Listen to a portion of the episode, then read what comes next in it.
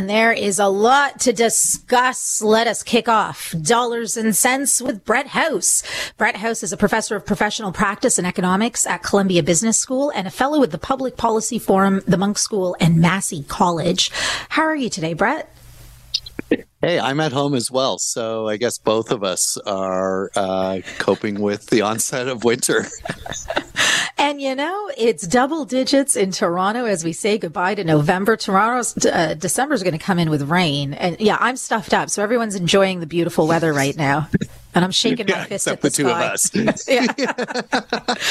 well, thank you for making time. There's so much to talk about. I I was looking at the real estate market, if only because when I took uh, Lachlan to school, there were so many for sale signs, and I mentioned to our team today. I thought.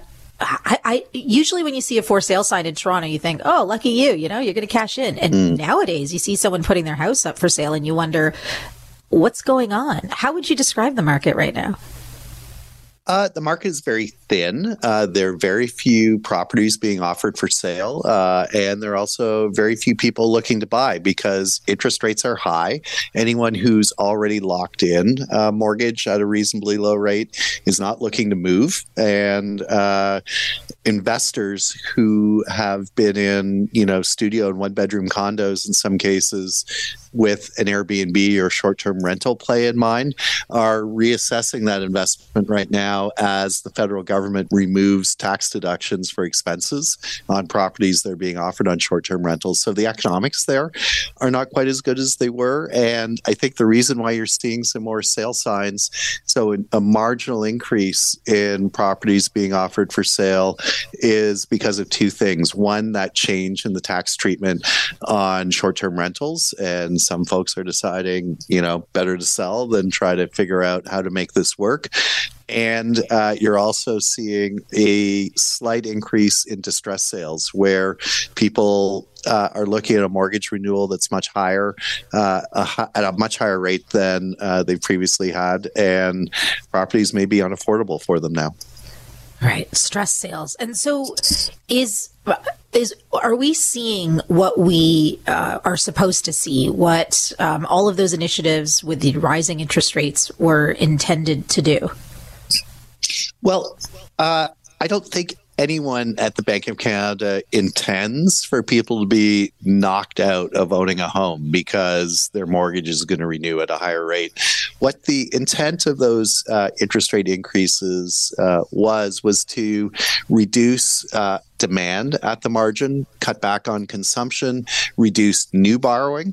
Uh, the intent of them is not to knock people out of their homes. But unfortunately, in Canada, we have a very different mortgage system than in the United States, say, where you can take a mortgage for 30 years and lock in the rate. So, you know, once you get one of those at a low rate, you're pretty much set for life. Here, pretty much the longest lock you can put on is five years. So the unintended consequence of those higher rates is that every year about 20% of mortgage holders are going to be renewing and right now they're facing much higher rates than they did 5 years ago.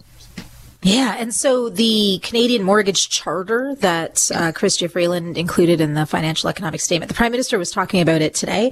I was looking at those uh, six guidelines in it that all already existed, right? Directions on how banks yeah. to to treat these borrowers. Uh, the Prime Minister, and in the Charter, it refers to the vulnerable borrower is that is that all of us?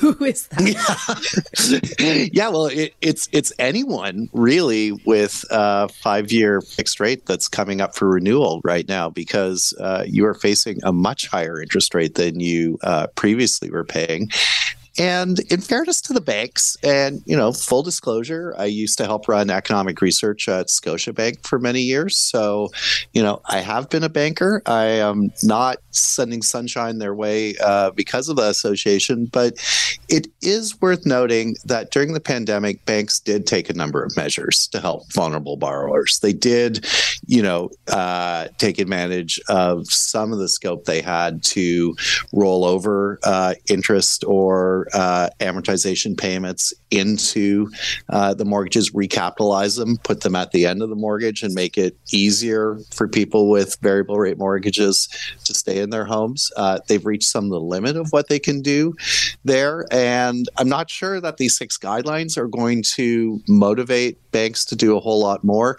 but it's worth noting banks have done quite a lot already to help homeowners. Yeah, it's been flagged that they, the six guidelines are, you know, allowing those temporary extensions for the amortization mm-hmm. period for mortgage holders, waive the fees and costs um, for any mortgage relief measures, exempt those insured mortgage holders from requalifying under the stress test, um, mm-hmm. require banks to reach out to homeowners four to six months in advance of their mortgage renewal to inform them of affordability options, uh, allow borrowers to make lump sum payments, and then waive interest or interest when mortgage relief measures result in mortgage payments that fail to cover interest payments on a loan. So all of these existed since COVID 19 mm-hmm. reached us, right? Yeah. Yeah, it's, on most mortgages. Not on every mortgage, but most mortgages had those features. Yeah. So one addition, I guess, to what's falling under the charter is um, that banks would reach out to borrowers four to six months before their mortgages are up for renewal. So just you know, being that reminder that maybe some of us don't want, uh, that's part of the new yeah. Sometimes no news is good news, but uh, you know, again, in practice, banks do that in many cases, particularly where they you know can see there's going to be uh, a substantial reset. Now, if the federal government really wanted to change the math on mortgages for people, they could look at doing uh, something similar to what the U.S. does, which is provide uh, a federal guarantee or backstop underneath uh, mortgages that allows uh, banks to write uh, longer fixed term periods into their mortgages. And so, you know, you could use the federal balance sheet in that way to try to take a little more of the heat off um, uh, mortgage borrowers. but that would be a substantial change. And when we're trying to get deficits down and obligations of the federal government in line with revenue, uh, I understand the reluctance to take that on. Yeah. Okay. So how big of a bite should we take out of this headline when we look at the Canadian economy shrinking in the third quarter? Uh, the headline is We're managing to keep our head above recession waters. The Prime Minister was asked about a potential recession today, and he said the Conservatives have no plan. Uh, what do you make of our economy shrinking in the third quarter? Well, it shrunk in the third quarter, but we got revisions uh, to the numbers we had for the two previous quarters, and they went up. So one of the previous quarters that we thought it had shrunk in, it didn't shrink. And one of the other quarters, it grew a little more than we'd expected. So this is entirely normal. Uh, we don't collect GDP data on every goods and service that is produced in the economy. We use surveys. Those surveys come in sometimes with some lags, and it's very normal to update numbers after the fact. Uh, so, you know, this Q3 print is really uh, a mixed bag of results. It's showing that, yeah, we had um, some retraction in Q3, but from a higher base than we thought we were at previously. So the numbers are giving on one hand and taking on the other. And the real concern at this point, from my perspective, is that we are cruising both in the United States and Canada to what looks like could be that, you know, hallowed soft landing where we get inflation down without spiking unemployment substantially and tanking growth into a recession. But we still have very tight monetary policy. And if that monetary policy remains this tight, it's really amongst the tightest in the industrialized world. Uh, we could go right through the soft landing and hit a hard landing beyond it and go into recession with a couple quarters of negative growth. So we need to encourage more spending soon. Well, and the way to do that, uh, I think, is to uh, loosen monetary policy. I think it has done most of its job. And you saw Governor Tiff Macklem say last week that he thinks we may be at the point where we don't need any more interest rate increases. That's a huge statement from him. That's already the beginning of loosening economic conditions. All right. That sounds like some good news to end on.